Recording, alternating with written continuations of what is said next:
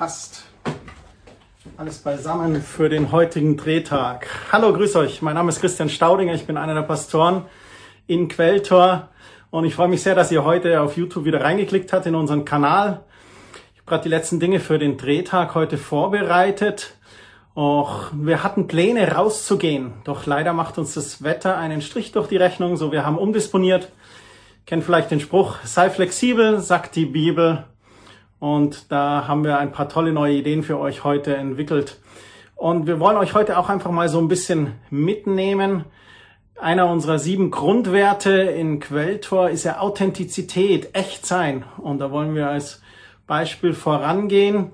Das hat einerseits mit dem Thema zu tun, mit dem wir heute umgehen werden. Und andererseits wollten wir euch einfach mal ein bisschen hinter die Kulissen blicken lassen. Vielleicht fragt ihr euch, was sind denn so Hobbys von Pastoren? Na, eins meiner Hobbys ist Lesen. Dann nehme ich euch jetzt mal kurz hier mit und zeige euch ein paar Sachen. Das sind hier so ein paar meiner Bücher, die ich gern lese. Natürlich sollten auch ein paar Bibeln dabei sein. Jeder Pastor sollte ein paar Bibeln zu Hause haben. Ja, ich lese gerne. Ich bin überzeugt, dass Leiter Lernende sind und Lernende sollten lesen, sollten sich weiterbilden. Das geht schied auch online über Videos oder diverse andere Mittel. Aber ich finde das sehr, sehr wichtig. Selbst im hohen Alter haben wir nicht die Weisheit mit Löffeln gefressen, wie es so schön heißt.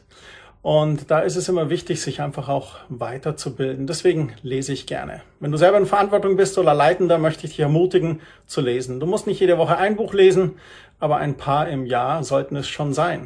Und da gibt es spannende Sachen. Nebst der Bibel, die mir Handbuch des Lebens ist, gibt es natürlich gute Leiterhandbücher oder Sachbücher oder auch Biografien oder Bücher, die einfach die Bibel besser veranschaulichen. Es gibt ja diese Frage, was würdest du mitnehmen, wenn du auf einer einsamen Insel wärst? Drei Dinge kannst du dir überlegen. Hm, was nehme ich mit?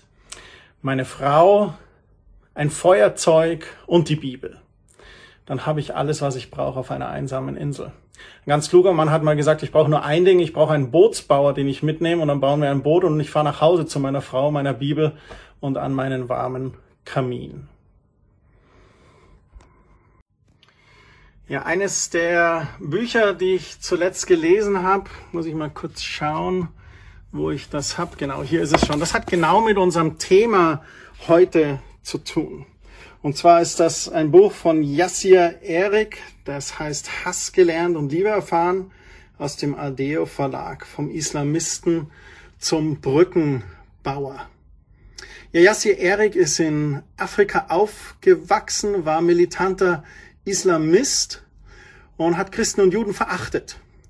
Hat sich dann bekehrt, kam nach Europa, ist evangelischer Theologe und ruft seinem respektvollen Umgang miteinander auf. Und die Geschichte ist sehr interessant, was als Konvertit von seiner Familie wurde er enterbt.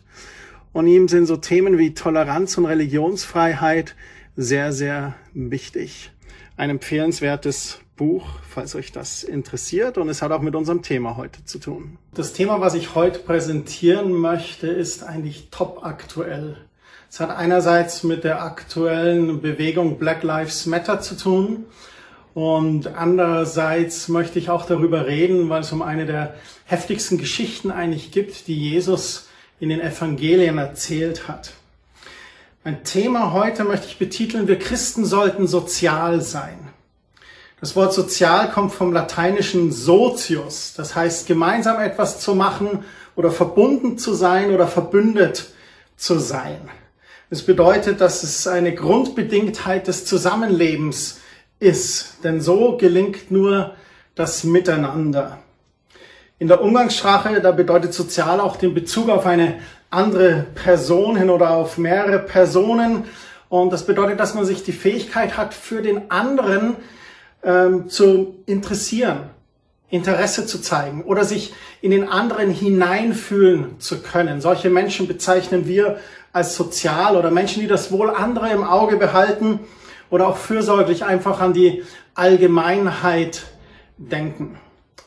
Unsozial in dem Sinne handelt jeder, wem all das abgeht. Dann gibt's noch den krassen Begriff asozial und das bedeutet, dass man eigentlich eher so am Rande der Gesellschaft lebt, dass man sich nicht einfügen kann oder sich schwer tut, zu anderen Kontakt zu halten. Wenn wir das mal bezeichnen würden, dann würde ich sagen, sozial sein ist sehr konstruktiv und fördernd. Ich habe Interesse am anderen, ich kann mich in den anderen hineinversetzen, ich habe das Wohl des anderen im Blick. Unsozial oder asozial, das ist destruktiv, das ist egoistisch und das ist auch vereinsamend.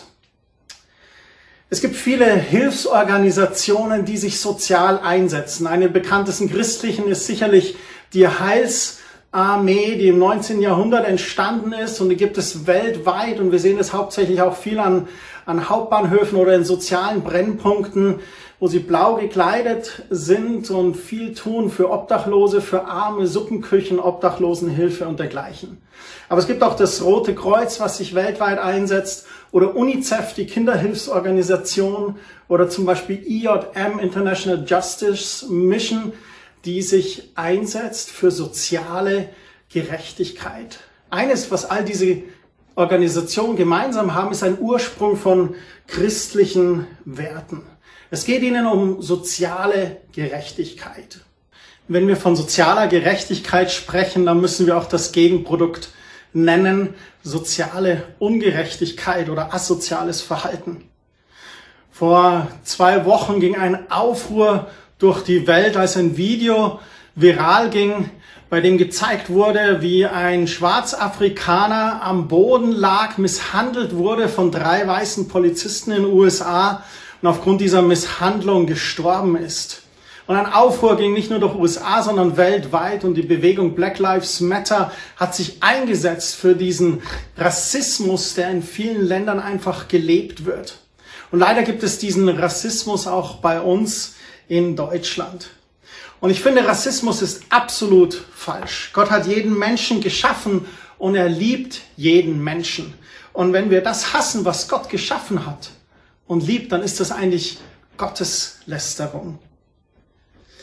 Da geht es ganz oft um Vorurteile, die wir haben gegenüber anderen Menschen, gegenüber anderen Kulturen. Und da liegt es an uns, Menschen immer wieder vorurteilsfrei zu begegnen weltoffen zu sein und auch unvoreingenommen. Ich finde diese Aussage ganz interessant. Wenn wir ins Ausland reisen, dann ist jeder selbst gleich ein Ausländer. Meine Frau und ich, wir führen eine interkulturelle Ehe. Meine Frau ist zweisprachig aufgewachsen. Sie ist in Afrika geboren.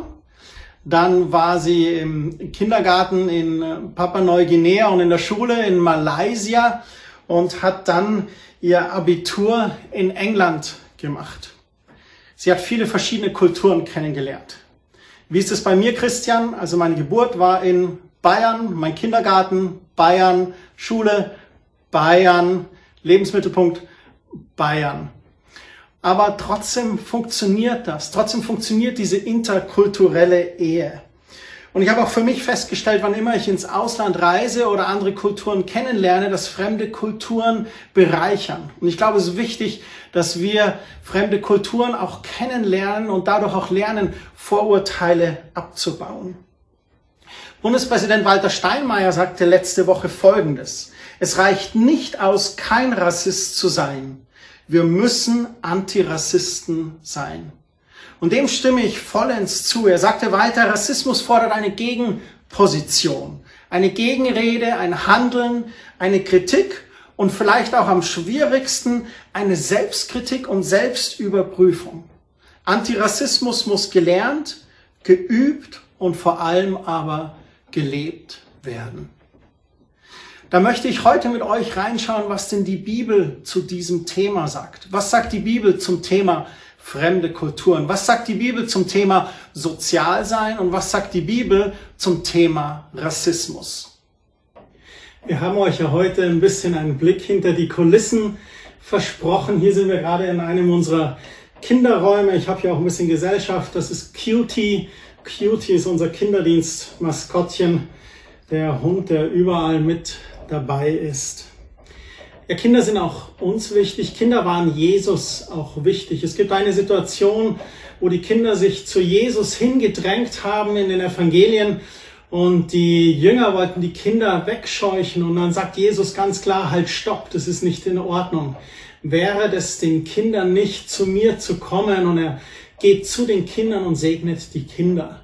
Auch eine sehr soziale Handlung von Jesus. Überhaupt war Jesus sehr sozial, denn er zeigte viel Empathie.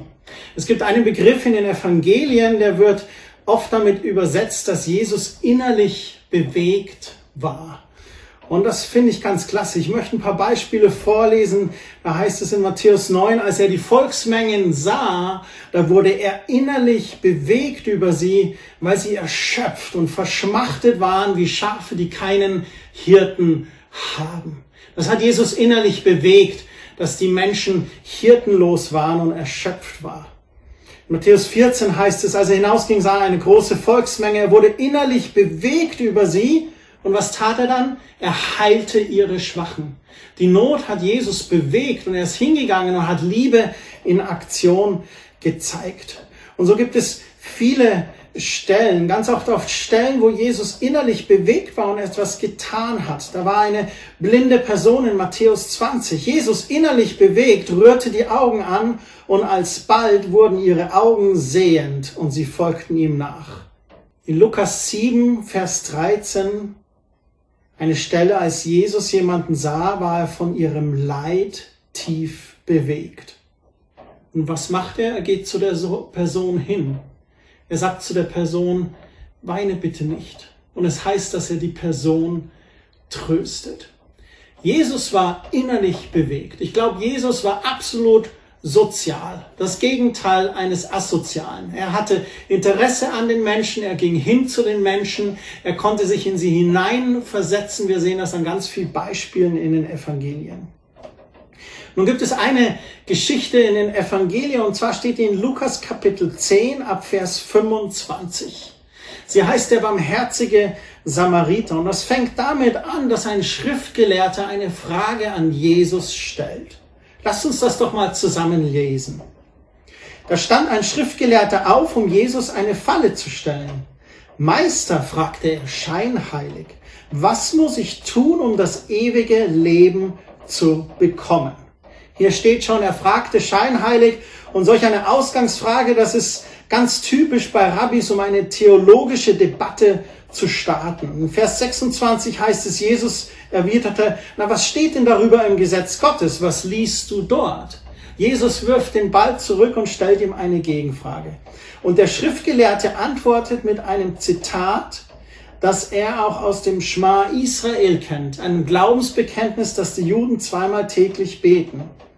Und er zitiert, du sollst Gott, deinen Herrn, lieben mit deinem ganzen Herzen, von ganzer Seele, mit aller Kraft und deinem ganzen Verstand. Und auch deinen Mitmenschen sollst du so lieben wie dich selbst. Richtig, erwiderte Jesus, tue das und du wirst ewig leben. Eigentlich ist an dem Punkt die Frage beantwortet, die Frage geklärt. Aber der Mann wollte sich nicht damit zufrieden geben und fragte weiter, wer gehört denn zu meinen Mitmenschen? Wie ist das gemeint? Und jetzt geht's so richtig los. Der Schriftgelehrte bohrt nach und fordert Jesus heraus. Er will eine Definition. Wer ist mein Mitmensch? Wer ist mein Nächster?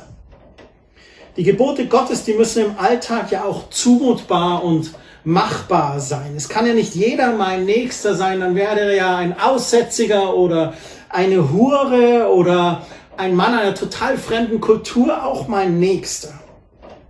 Und da wird die Frage ganz aktuell für uns. Ist ein Ausländer mein Nächster? Ist ein andersfarbiger mein Nächster? Ist ein Nichtchrist, zum Beispiel ein Heide oder ein Moslem, auch mein Nächster? Ich bin überzeugt, dass Hass und Aggressionen gegenüber Menschen anderer Herkunft, also aus anderen sozialen Schichten oder gegenüber einer Rasse aufgrund anderer Herkunft oder Hautfarbe oder Nationalität, auch Staatsangehörigkeit zutiefst unchristlich sind. Und ich möchte das auch belegen. Und auch Jesus belegt das hier dem Schriftgelehrten. Um ihm das zu verdeutlichen, erzählt Jesus jetzt eine Geschichte. Er will nicht diskutieren, was der Schriftgelehrte erwartet hätte. Er möchte keine theologische, endlose Debatte starten, sondern er will ganz deutlich Klartext reden, was es bedeutet, den Nächsten zu lieben. Jetzt bin ich noch mal kurz umgezogen für die Geschichte. Ich stehe hier gerade in der Ecke unseres Bistros, das wir momentan aktuell nicht nutzen können, aber wir hoffen, bald wieder hier unseren Betrieb aufzunehmen. Ja, die Geschichte geht dann weiter. Lukas Kapitel 10, Vers 30. Ich lese euch das mal vor. Jesus antwortete ihm mit einer Geschichte. Ein Mann wanderte von Jerusalem nach Jericho hinunter. Unterwegs wurde er von Räubern überfallen. Sie schlugen ihn zusammen, plünderten ihn aus und ließen ihn halbtot liegen. Und dann machten sie sich davon. Zufällig kam bald darauf ein Priester vorbei. Er sah den Mann liegen und ging schnell weiter. Genauso verhielt sich ein Tempeldiener. Er sah zwar den verletzten Mann, aber er blieb nicht stehen, sondern machte einen großen Bogen um ihn. Was für eine heftige Geschichte, die Jesus hier erzählt. Da wird ein Mann überfallen, halbtot liegen gelassen, dann kommt ein Priester vorbei und ein Diener Gottes, ein Levit, und der geht ganz schnell weiter. Sowohl der Priester als auch der Levit kümmern sich überhaupt nicht um die Person, die da leidend am Boden liegt. Unfassbar. War es ihnen wichtiger, weiterzugehen, um ganz schnell zu ihrem Dienst zu kommen? Oder war es ihnen vielleicht wichtiger, rein für den Dienst zu bleiben, da sie wussten, wenn sie mit Blut oder einem Sterbenden in Berührung kämen, dann müssten sie sich ja wieder reinigen, weil sie nicht dienen könnten? Oder machten sie sich einfach aus Angst aus dem Staub, da sie noch irgendwo vielleicht die Räuber versteckt vermuteten? Was war hier los? War ihnen das religiöse Zeremoniengesetz wichtiger als Nächstenliebe und Barmherzigkeit? Hatten sie mehr Angst als Empathie und Nächstenliebe? Geht es uns nicht manchmal auch so, dass wir eigentlich Gottes Gebot kennen und wüssten, was zu tun wäre, dann aber doch anders handeln und sündigen? Wie oft sehen wir in Münchens Innenstadt vielleicht jemanden in der Ecke liegen und wir gehen vorbei? Und da gibt es unzählige Videos auf YouTube, auch von sozialen Experimenten, wo das dargestellt wird, als ob jemand einen Zusammenbruch erleben würde und es teilweise Minuten oder noch länger dauert, bis endlich jemand, der vorbeiläuft, innehält und hilft. Oder vielleicht auf einer Party. Ein junges Mädchen, das schon mehr als genug hatte und sich selbst alleine überlassen in einer Ecke am Boden liegt. Der Rest feiert weiter. Kümmert sich jemand? Und es ist nicht immer Herzlosigkeit oder Egoismus, der uns so etwas ignorieren lässt. Es bedeutet ja auch ein Risiko einzugehen und Vorurteile oder Ekel zu überwinden, um in solch eine Situation reinzugehen und zu helfen. Die Geschichte geht weiter. In Vers 33 heißt es, dann kam einer der verachteten Samariter vorbei. Samariter waren aus Sicht der Schriftgelehrten eigentlich Heiden. Es waren fehlgeleitete Abtrünnige, die sehr gering geschätzt wurden und auch abwertend behandelt wurden. Es gibt diese Samariter noch heute. Es ist eine Gruppe von ein paar hundert Personen, die auf einem Berg wohnt. Die Schriftgelehrten, die sahen diese Samariter wie Ausländer, die nicht nach Gottes Geboten handelten und die man vermeiden sollte. Sie waren verachtet. Nun lasst uns mal sehen, wie dieser verachtete Ausländer mit der Situation umging. Da heißt es, als er den Verletzten sah, da hatte er Mitleid mit ihm. Ich finde das erstaunlich. Erstmals, als er den Verletzten sah. Er nimmt das Leid wahr. Genauso wie Jesus, der das Leid gesehen hat, gestoppt hat, innerlich bewegt war. Nimmst du den Nächsten wahr? Nimmst du Leid und Not in deiner Umgebung wahr? Und dann heißt es, als er den sah, hatte er Mitleid mit ihm. Hast du Mitleid mit Personen, die in Not sind? Bist du bewegt von Not? Und dann heißt es in Vers 34, er beugte sich zu ihm hinunter und behandelte seine Wunden. Das finde ich stark. Beugen wir uns runter zu denen, die leiden? Sind wir bereit, von unserem hohen Ross hinunterzusteigen und uns vielleicht auf eine niedrige Ebene zu bewegen? Oder sind wir uns zu gut oder zu schade dafür? Und er behandelte seine Wunden. Bist du bereit, Wunden zu behandeln von Menschen, die in Not sind? Dann kommt das Erstaunliche, dann hob er den Verletzten auf sein Reittier, brachte ihn in den nächsten Gasthof, wo er den Kranken besser pflegen und versorgen konnte. Erstmal steigt er runter vom hohen Ross, dann versorgt er seine Wunden, dann nimmt er die Person und hebt sie auf sein Reittier. Er ist bereit, auf seine Bequemlichkeit zu verzichten, damit es dem Notleidenden gut geht. Die Frage an uns wieder, sind wir bereit, auf unsere Bequemlichkeit zu verzichten, wenn es darum geht, anderen in Not zu helfen? Und dann brachte er ihn in den nächsten Gasthof. Bist du bereit, Notleidenden eine Heimat zu geben? Sind wir bereit, Menschen, die flüchten aus Kriegsgebieten, eine Heimat zu geben? Ich denke ja. Wo er den Kranken besser pflegen und versorgen konnte. Er nahm sich dann Zeit. Er versorgte den verachteten Samariter und pflegte ihn. Sind wir bereit, Zeit zu investieren für Fremde, für Ausländer, für andere Kulturen, für Notleidende? Und dann heißt es im Vers 35, als er am nächsten Tag weiterreisen musste, da gab er dem Wirt Geld und bat ihn, pflege den Mann gesund. Sollte das Geld nicht reichen, werde ich dir den Rest auf meiner Rückreise bezahlen. Er war bereit, ihn zu versorgen. Er hat gesagt, da ist jemand, den kenne ich gar nicht, der ist mir fremd, aber der ist in Not. Ich verzichte auf meine Bequemlichkeit, ich versorge seine Wunden, ich biete ihm ein Zuhause und ich zahle für alles, bis er wieder ganz gesund wird. In Vers 36, da fragt Jesus jetzt den Schriftgelehrten, welcher von den dreien hat nach deiner Meinung Gottes Gebot erfüllt und an dem Überfallenen als Mitmensch gehandelt. Der Schriftgelehrte erwiderte, natürlich der Mann, der ihm geholfen hat. Die Geschichte gibt dem Schriftgelehrten die Antwort, wer der Nächste ist. Jesus fordert ihn dann auf, dann geh und folge seinem Beispiel. Jesus fordert hier heraus. Der Schriftgelehrte soll dem Beispiel des verachteten Ausländers, des Samariters nachfolgen. Jesus macht hier eine ganz klare Ansage. Wer ist mein Nächster? Der, der in Not geraten ist. Und an dem darf ich nicht vorbeigehen. Und Jesus zeigt das in den Evangelien an so vielen Orten. Er geht nicht vorbei.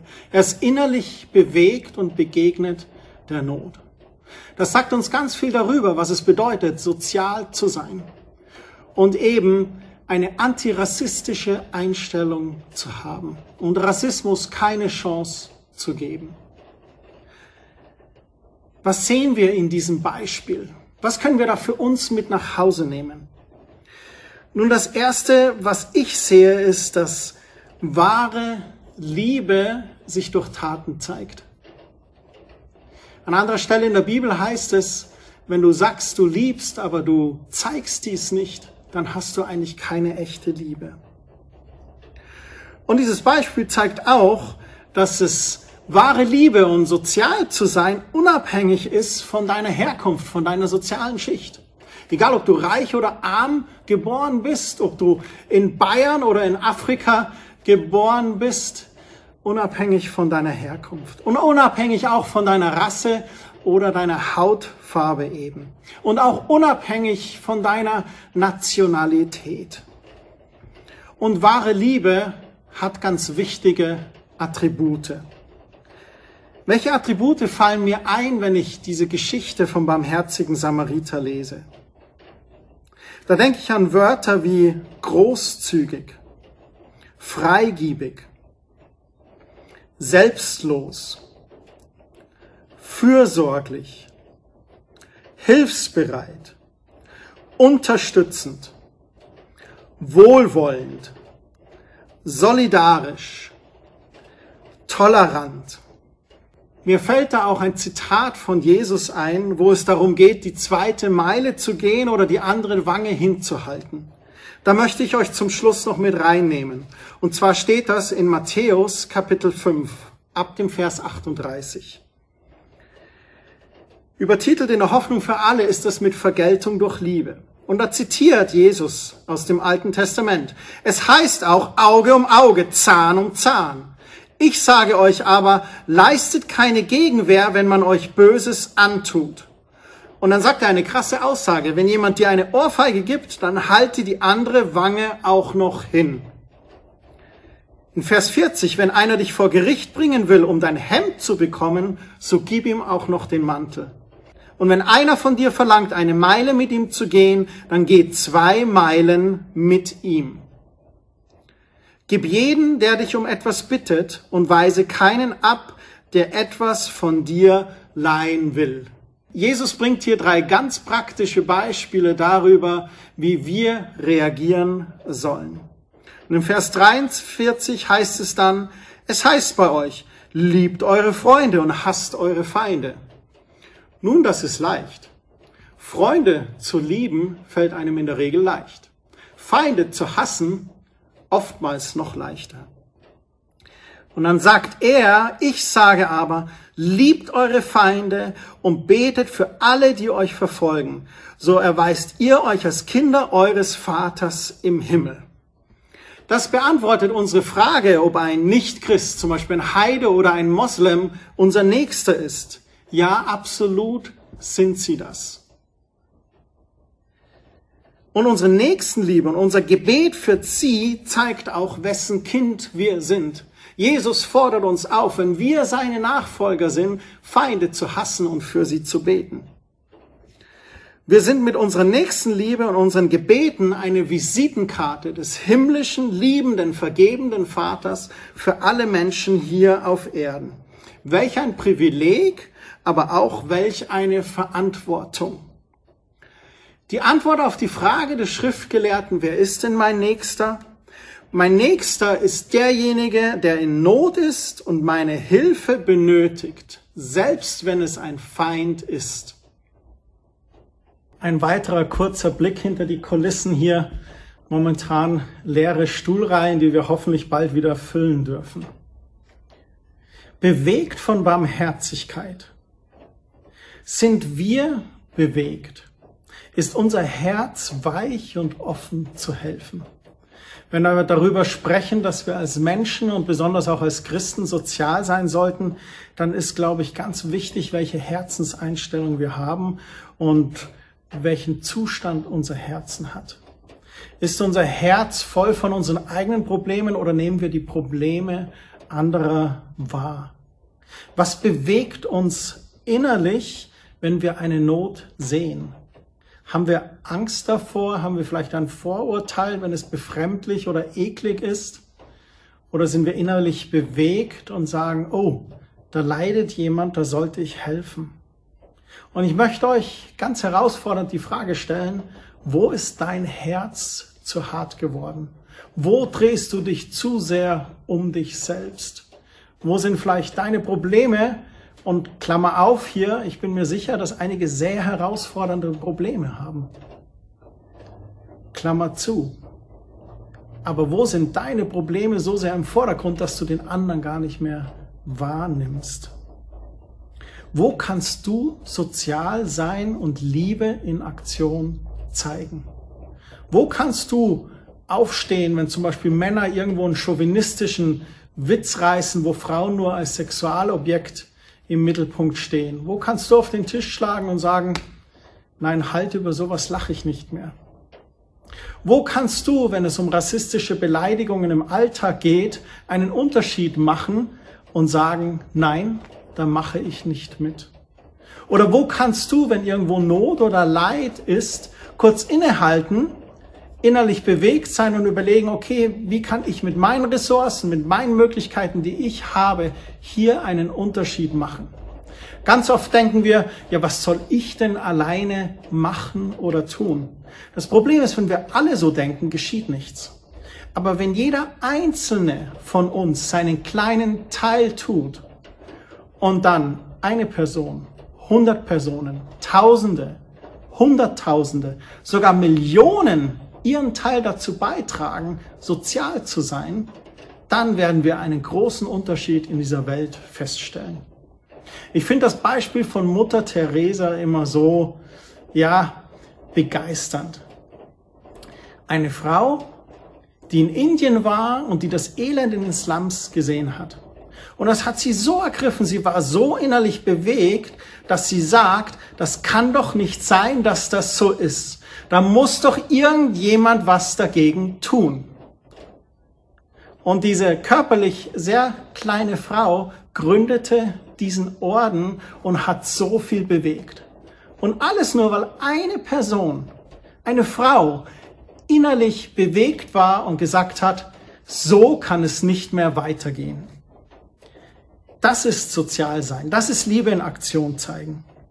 Und wo kannst du heute in deinem Leben dazu beitragen, dass auch Rassismus und Ungerechtigkeit keine Chance mehr haben?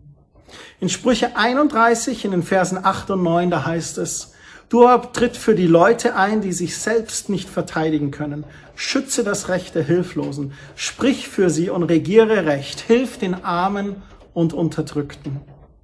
Und Jakobus schreibt in Kapitel 4, Vers 17, wer aber weiß, was richtig ist und tut es trotzdem nicht, der wird vor Gott schuldig.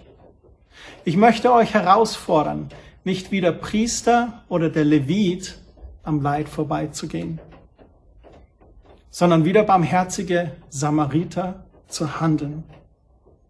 Und lasst uns weiche Herzen behalten. Lasst uns innerlich bewegt sein von Ungerechtigkeit, von Leid, von asozialem Verhalten. Und lasst uns dann dagegen sprechen, dagegen handeln und Liebe in Aktion zeigen. Lasst uns wie Jesus innerlich bewegt sein und dann handeln. Lasst uns wieder barmherzige Samariter sein und ungeachtet von Herkunft, Rasse oder Nationalität Liebe in Aktion zeigen. Danke, dass ihr eingeschaltet habt, zugeschaut habt bei dem Vorbereitung für die heutige Predigt und bei dem Studium ist mir eins noch sehr aufgefallen und auch wichtig geworden. Und das möchte ich einfach mitteilen, weil vielleicht sind Sie ganz fremd zum christlichen Glauben oder ihnen ist es fremd, eine Predigt in der Form zu hören oder auch in so einem Format. Und das ist mir wichtig mitzuteilen, dass dieses Gleichnis vom barmherzigen Samariter auch ein wunderbares Bild auf Jesus und auf die Kirche an sich selbst ist. Wenn wir den barmherzigen Samariter genau ansehen, dann fällt uns auf, was er für eine große Liebe hat. Und er versorgt die Wunden des Überfallenen und bringt ihn in Sicherheit. Er sorgt für ihn oder bezahlt für ihn, bis er wieder ganz gesund ist. Mit dem barmherzigen Samariter, da hat Jesus, glaube ich, auch ein Bild von sich selbst gemalt. Da steckt so viel Symbolik auf Jesus hin drin. Manchmal kommt es mir so vor, als ob wir es sind, die auf dem Lebensweg unter die Räuber gefallen sind unter Sünde, Tod und Teufel gekommen sind, von Schicksalsschlägen gebeutelt. Und verschiedene religiöse Führer, die sind an uns vorbeigegangen, bis Jesus gekommen ist und uns aufgeholfen hat. Und ich habe das persönlich in meinem eigenen Leben erfahren, wie Jesus wie ein barmherziger Samariter meine Wunden versorgt hat und mir Heilung und Sicherheit geschenkt hat. Jesus hat das Wasser der Taufe und den Wein seines Blutes auf unsere Wunden gegossen und uns von der Sünde desinfiziert, damit die tödliche Wunde heilen kann. Er hat unsere Wunden verbunden und uns zur Genesung in die Herberge der Kirche gebracht. Und das ist auch eine schöne Symbolik, ein schönes Bild. Die Kirche ist eine Herberge für Verwundete, damit sie genesen können. Ein Ort der Heilung, des Auftankens und der Erholung. Das war es schon wieder für heute. Danke fürs Einschalten, danke auch fürs Weiterempfehlen, danke auch für eure Kommentare, die ihr gerne hinterlassen könnt.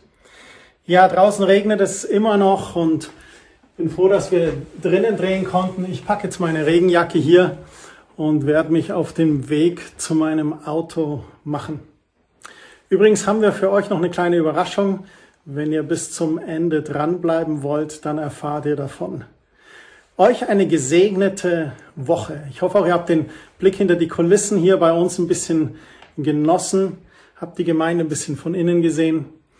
Und wir wünschen euch offene Augen diese Woche, die Not des anderen wahrzunehmen, einen Unterschied zu machen und vor allem Mut und Kraft, sozial zu sein, Liebe in Aktion zu zeigen und vor allem gegen Rassismus aufzustehen.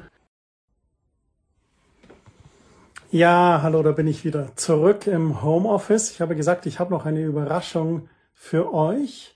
Und das sind eben einmal dieses Buch von Jasse Erik, Hass gelernt und Liebe erfahren. Und dann habe ich noch hier diese zwei Quelltortassen mit Gott erleben, Heimat finden.